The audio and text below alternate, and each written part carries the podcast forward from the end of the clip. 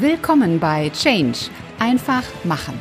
Der Business Podcast zu den Themen Veränderung, Recruiting und Karriere.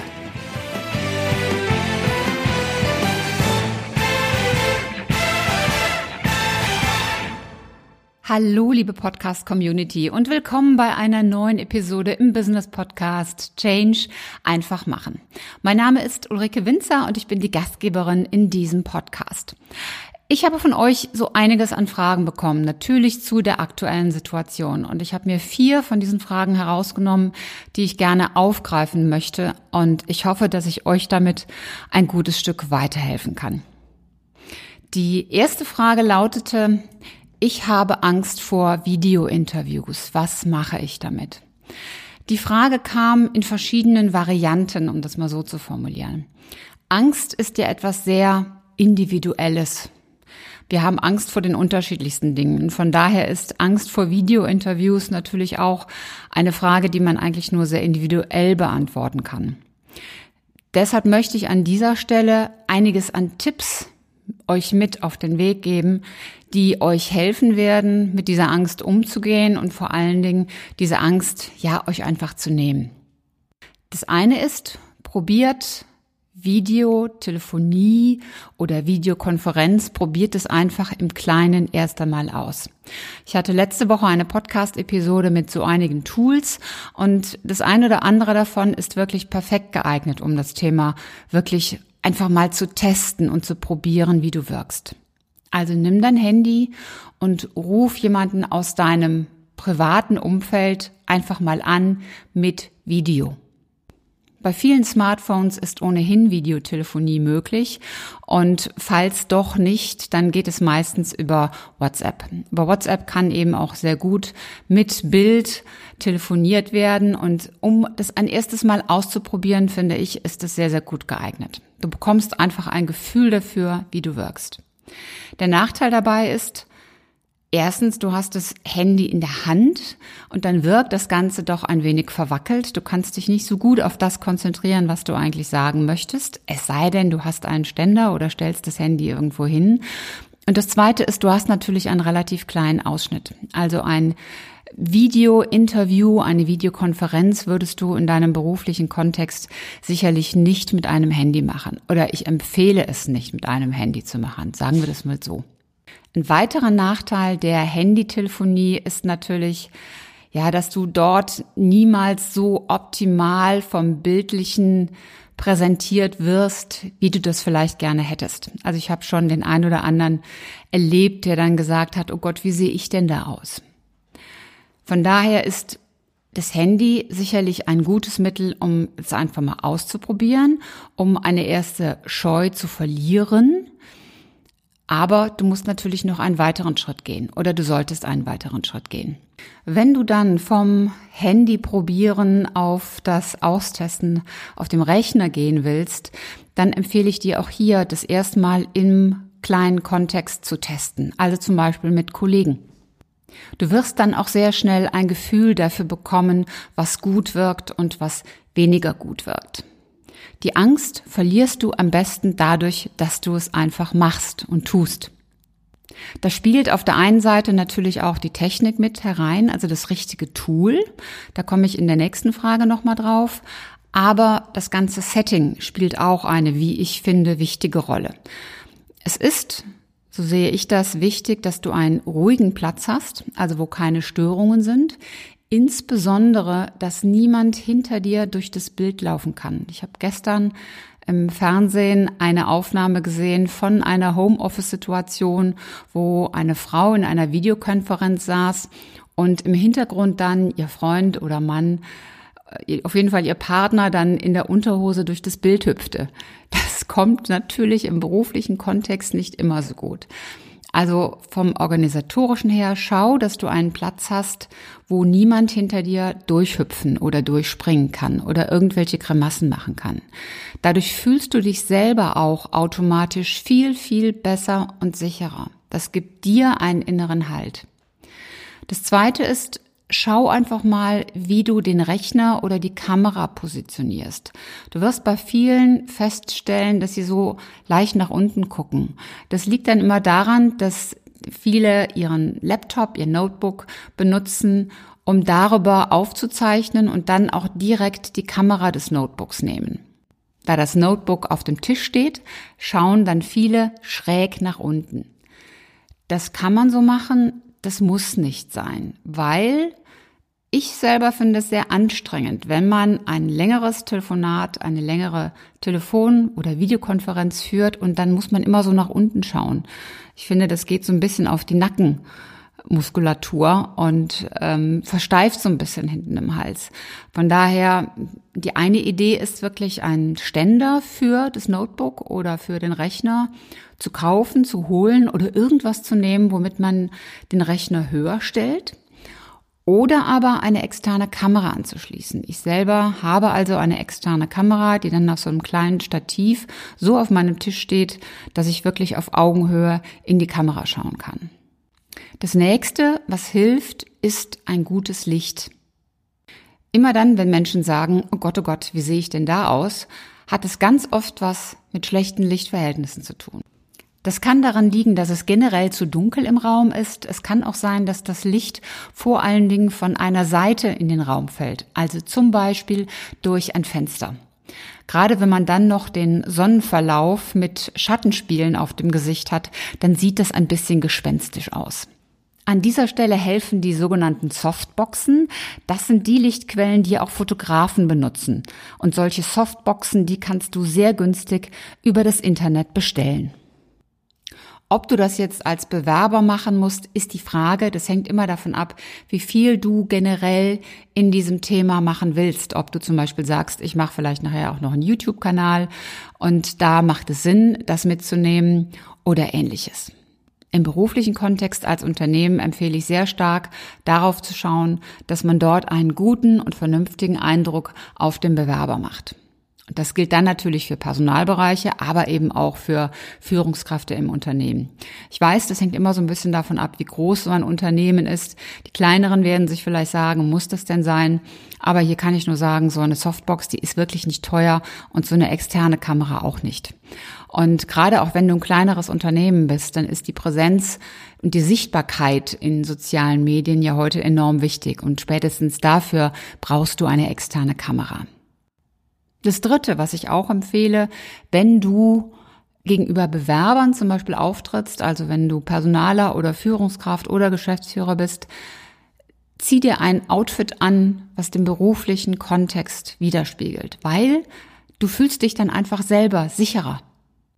Ich kenne auch Menschen, die dann bei einer solchen Konferenz einfach die Kamera ausmachen. Das kann man machen, professioneller wirkt es aber, wenn du ein Business-Outfit auch anhast, das kann auch einfach eine Bluse und ein, ein, ein, ein Pullover sein. Das muss kein Blazer sein. Aber etwas Vernünftiges, was eben vielleicht nicht gerade der Bademantel oder der Schlafanzug ist. Vierter Punkt. Man kann sich auf solche Interviews vorbereiten. Das heißt, gute Fragen stellen, gute Fragen adressieren, alles das vorher aufschreiben, was du wissen willst. Ob du nun Führungskraft, Personaler oder Bewerber bist. Das, was ich gerade sage, das gilt für alle. Also auch als Bewerber solltest du darauf achten, dass wenn du zu Hause sitzt und ein solches Gespräch führst, dann niemand im Hintergrund durch die Gegend turnt. Gute Fragen helfen dir weiter. Es ist auch nicht schlimm, wenn du dann zwischendurch mal nach unten schaust, um auf deine Fragen zu, zu spinksen. Also das macht überhaupt nichts aus. Das würdest du in einem realen Gespräch ja auch machen. Also von daher, gute Vorbereitung ist ungemein hilfreich. Und gute Vorbereitung heißt nicht nur Fragen, sondern auch, wie mache ich einen Einstieg, wie mache ich nachher einen Ausstieg, wie verabschiede ich mich und was verabrede ich als nächste Schritte. Also du merkst schon, du kannst eine ganze Menge tun, um diese Dinge vorzubereiten. Und mit einer guten Vorbereitung verlierst du einfach die Angst. Und am besten verlierst du die Angst, indem du einfach tust und machst. Und das geht uns allen genauso. Also das ging, ging auch mir so. Ich habe ja auch nicht mein Leben lang als Personalberaterin gearbeitet und ich weiß noch heute, als ich das erste, zweite, dritte, vierte Mal einen Kandidaten angerufen habe, den ich angesprochen habe, um ihn mit einer Position bei einem Kunden vertraut zu machen, da habe ich mir vorher wirklich den Text komplett aufgeschrieben, weil ich dachte, wenn ich da irgendwie stottere oder unsicher wirke, dann kommt das direkt bei der anderen Seite an. Und dann merkt die andere Seite das. Die Wahrheit dahinter war aber letztlich, dass ich selber Angst vor dieser Situation hatte. Und dieses gute Vorbereiten, dass ich mir den Text wirklich vorgeschrieben habe, das hat natürlich dann dazu geführt, dass ich sicherer wurde. Also einfach mal machen, einfach tun. Wir sind Menschen, wir müssen nicht perfekt sein, aber durchs Tun geht auch die Angst weg und durchs Tun lernst du dazu. Im Ende wird es so selbstverständlich, dass du dir dann vielleicht sogar Dinge aufschreiben musst, damit du sie nicht vergisst. Ich habe mir irgendwann keine Liste mehr gemacht, was ich alles bei Telefoninterviews abfragen wollte. Und dann habe ich manchmal auch vergessen zu fragen, wie ist denn Ihre Kündigungsfrist? Sowas ist natürlich ungemein wichtig. Bereite dich vor und dann geht die Angst auch weg. Die zweite Frage, die mir gestellt wurde, war, welche Technik nutzt du? Ich habe ja letzte Woche diese besagte Episode gemacht mit den Tools. Von diesen Tools nutze ich selbst Zoom. Das hat verschiedene Gründe. Ein ganz wichtiger Grund ist das Thema Datenschutz. Wenn du in einem größeren Unternehmen bist, dann habt ihr mit Sicherheit eine IT-Abteilung und da wird es wahrscheinlich ohnehin schwierig werden, wenn du alleine entscheiden sollst, welche Technik jetzt eingesetzt wird. Das heißt, du musst dich wahrscheinlich dann mit den Kollegen aus der IT abstimmen und die werden vorgeben, welche Software denn installiert werden kann und welche nicht. Ich selbst nutze Zoom, denn Zoom hat aus datenschutztechnischen Gründen riesengroße Vorteile. Ich werde dazu auch einen Blogbeitrag eines Rechtsanwalts verlinken. Also der Rechtsanwalt Schwenke ist spezialisiert auf das ganze Thema IT-Recht und alles, was mit Social Media zu tun hat. Und er hat immer grandios gute Beiträge, Blogartikel. Und äh, er hat vor kurzem einen Artikel veröffentlicht zu dem Thema Tools für Videokonferenzen und Videotelefonie. Gerade weil das natürlich jetzt boomt. Und da wird eben auch Zoom aufgeführt. Skype ist natürlich eine Variante. Es gibt Skype for Business. Also wenn du Skype einsetzt, dann Skype for Business. Aber Skype for Business kostet eben Geld. Und Zoom ist in der Grundvariante kostenlos. Die Grundvariante heißt, dass du eine Videokonferenz bis 40 Minuten führen kannst. Wenn du es professioneller einsetzt, dann dauern Videotelefonate manchmal länger als 40 Minuten und dann würde ich dir die, die einfache Pro-Variante empfehlen. Die ist nicht wirklich teuer und äh, du kannst dann unbegrenzt von der Zeit, wenn ich es richtig im Kopf habe, also jedenfalls deutlich länger als 40 Minuten telefonieren und du kannst, glaube ich, bis zu 100 Leute einladen. Was nutze ich noch an Technik? Ich habe einen, einen Apple-Rechner. Ähm, ich habe, wie gesagt, eine externe Kamera. Welche das ist, die kann ich auch nochmal verlinken. Die habe ich schon relativ lange. Ähm, die, ist, die ist klein und, und praktisch. Die kann ich an meine Rechner dran klemmen, weil sie so eine Klemmfunktion hat. Die kann ich aber auch auf ein Stativ draufsetzen. Ich habe, wie bei der ersten Frage schon gesagt, ein Stativ dafür. Einfach damit ich die Kamera auf Augenhöhe habe, damit ich nicht immer so runtergucken muss. Und ähm, das hat nicht nur einfach was mit Optik zu tun, man wirkt dadurch ein bisschen freundlicher und es fällt kein Schatten von oben auf das Gesicht. Ähm, ich finde es wirklich angenehmer hinten für die Nackenmuskulatur und die Halsmuskulatur. Ähm, ich habe auch die Softboxen, das, das gute Licht, denn ich habe eben festgestellt, je nachdem wie die Sonne steht, ähm, hat man so, so einen Halbschatten im Gesicht und das, das sieht dann auch nicht sehr freundlich aus. Also da kann man schon sehr hart wirken. Und das sind eigentlich schon die wichtigsten Technikgeschichten. Ich habe noch ein gutes externes Mikrofon. Einfach deshalb, weil ich das Ganze natürlich aufnehme. Wenn ihr Videointerviews mit Bewerbern macht, und da solltet ihr darauf achten, auch vorher euch zu überlegen, ob ihr das wirklich aufnehmen wollt. Ein persönliches Gespräch, das nehmt ihr ja auch nicht auf. Also da müsst ihr natürlich auch die Zustimmung eines Bewerbers haben, ob sowas aufgezeichnet werden soll oder nicht. Meine Empfehlung ist, nicht aufzeichnen. Wenn der Bewerber direkt zustimmt, könnt ihr das natürlich machen. Ich würde es nicht anbieten. Ich würde mich da voll auf den Moment verlassen.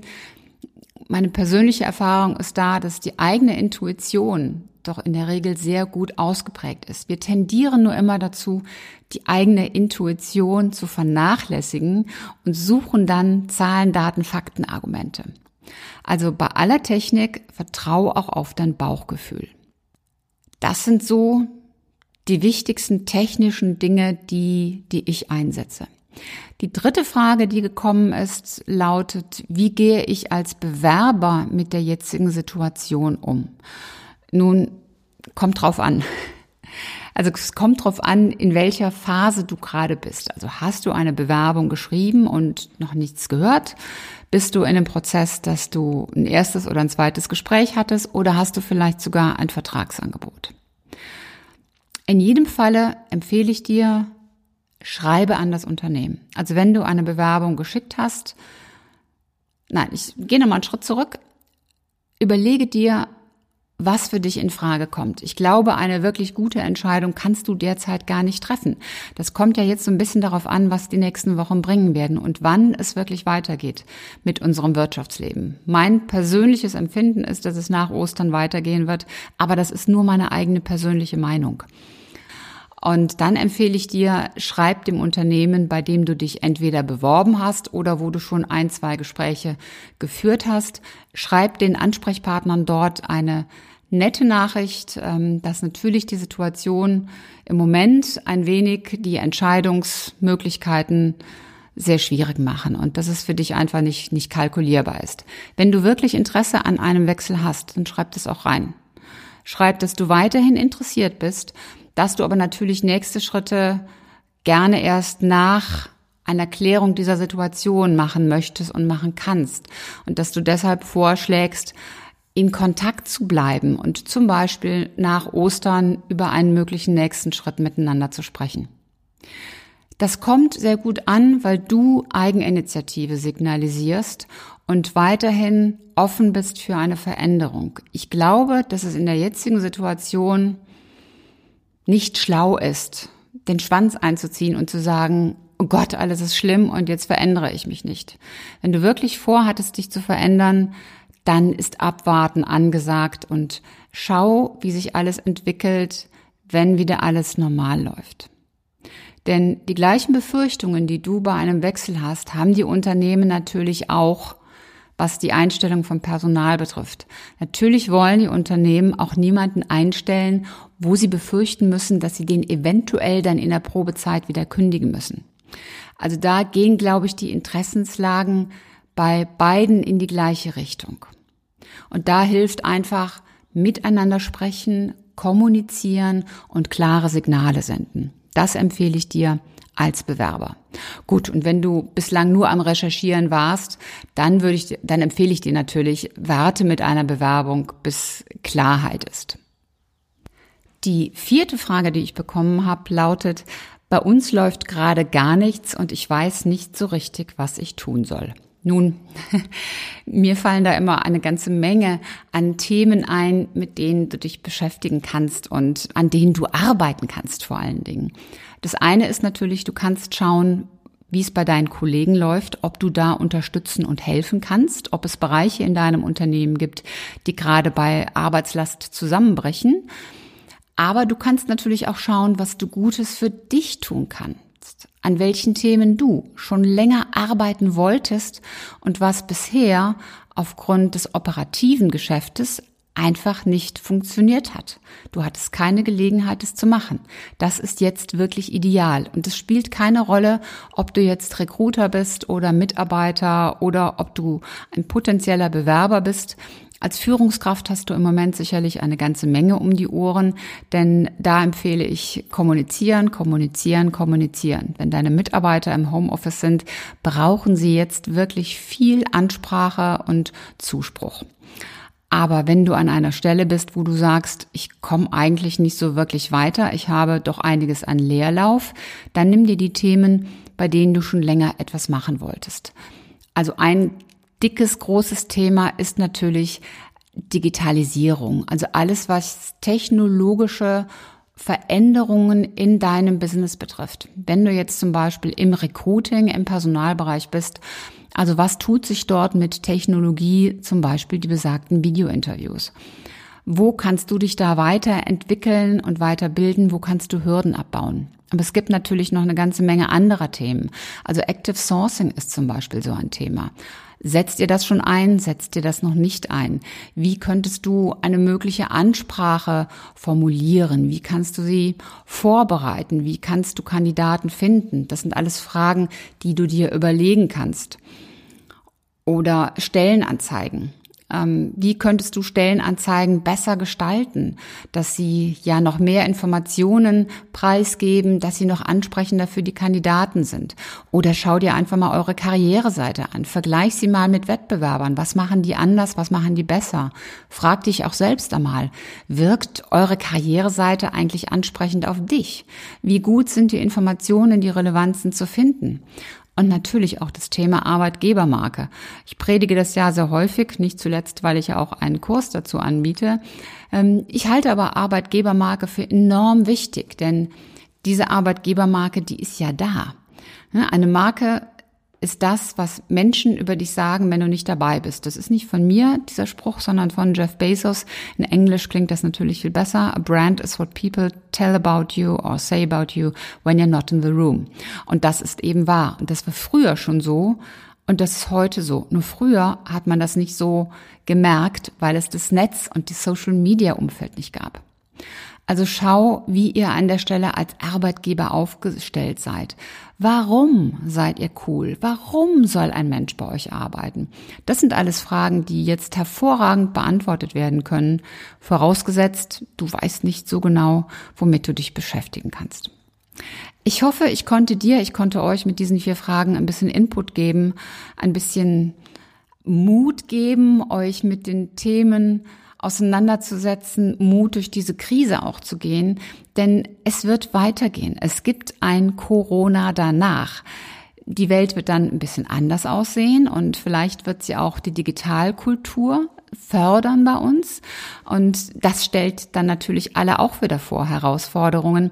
Ich nenne hier nur das Stichwort Homeoffice. Wie gehen wir damit um?